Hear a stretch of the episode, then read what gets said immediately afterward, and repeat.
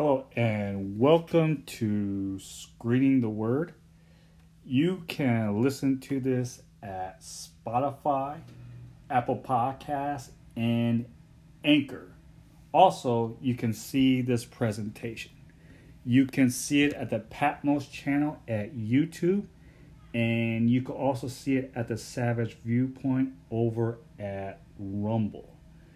So far this year, I have tried to make a conscious effort of keeping screen the word around 10 to 15 minutes, and I will preferably like to keep it around 10 minutes or under.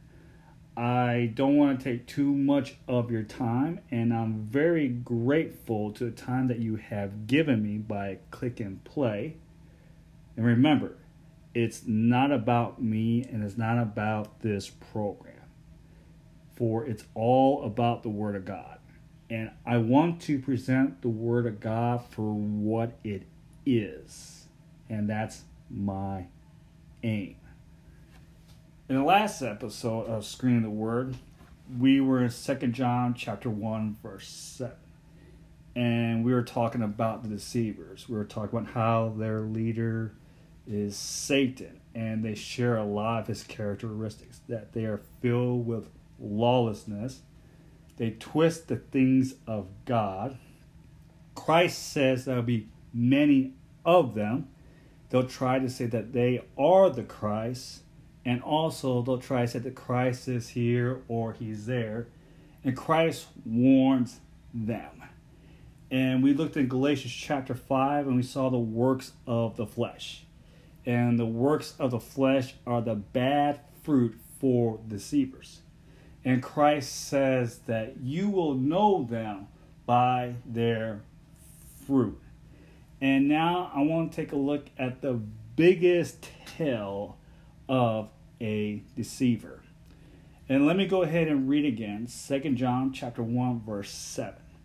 And he says, "For many deceivers have gone out into this world, those who do not confess the coming of Jesus Christ in the flesh.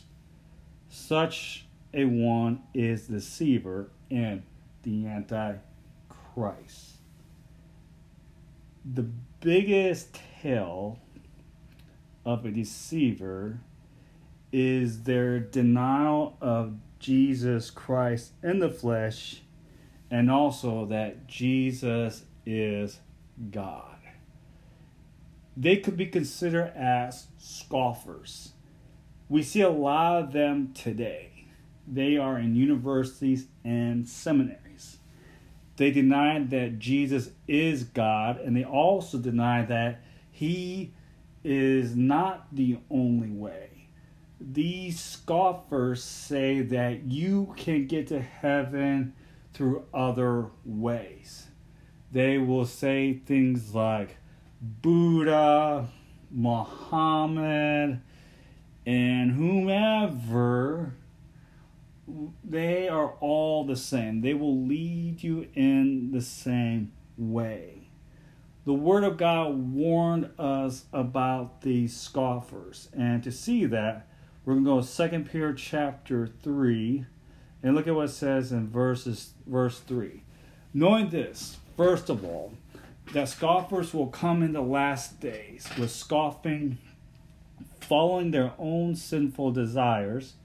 They will say, Where is the promise of his coming?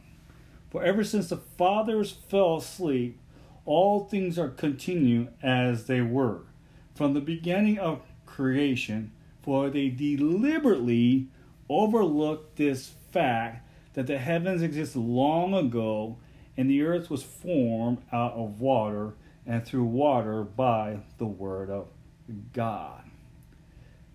Now, these scoffers will harm the world, and they've been doing that for a long time. I mean, look at what the Spirit says about them in the latter days. Let's go to 1 Timothy chapter 4. Now, the Spirit expressly says that in latter times some will depart from the faith by devoting themselves to deceitful spirits and teaching of demons. The insincerity of liars whose conscience are seared. These false prophets have their conscience seared.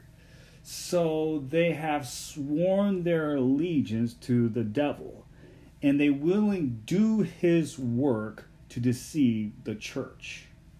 I mean, look how the devil deceived Eve. The devil twisted the word of God, and so does his deceivers.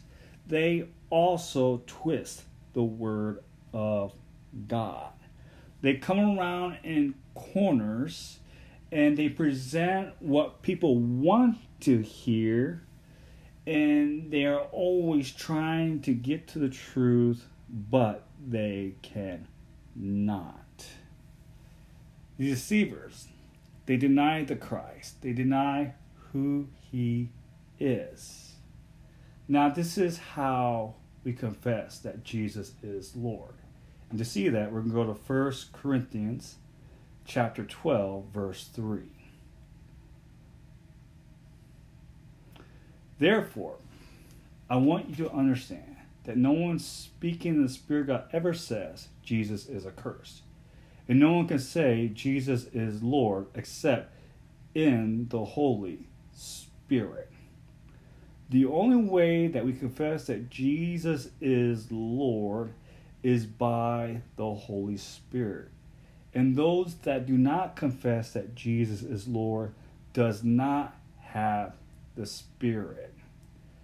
Now, going back to First John chapter 2 verse 19 this is what John says about these deceivers. They went out from us but they were not of us for they have been of us they have continued with us. About them Paul says that they are like wolves dressed in sheep clothing Jesus warned us about these false prophets he also told us on how we can know that they are false prophets. He says you'll know them by their fruit. In Matthew chapter 7. Matthew chapter 7, verses 15 through 20. Beware of false prophets who come to you in sheep's clothing but inwardly are ravenous wolves. You'll recognize them by their fruits. Are grapes gathered from a thorn bush, or figs from thistles? So that every healthy tree bears good fruit, but the diseased tree bears bad fruit. A healthy tree cannot bear bad fruit, nor a diseased tree bear good fruit. Every tree that does not bear good fruit is cut down and thrown into the fire. Thus you'll recognize them by their fruits. The last episode, we went to Galatians chapter 5, and we saw the fruits of the Spirit versus the works of the flesh. The works of the flesh are the bad fruit, and in time, these false prophets will reveal that. So, when it comes to what is true and what is not true, how do we know? Well, in 1 John chapter 4, we give good instructions on how to know. In 1 John chapter 4, verses 1 through 3. And John is writing to the church Beloved, do not believe every spirit, but test the spirit to see whether they are from God. For many false prophets have gone out into the world. By this you know the Spirit of God. Every spirit that confesses that Jesus Christ has come in the flesh is from God. And every spirit that does not confess Jesus is not from God, this is the spirit of the Antichrist, which you heard was coming and now is in the world already. So, the biggest tale of a deceiver is that they will deny Jesus. For many deceivers have gone out into the world. those who do not confess the coming of Jesus Christ in the flesh, such as one is the deceiver and the antichrist. All right. In the next episode of Screen the Word, we will continue onward in 2 John chapter 1 verse 8. And may God bless you.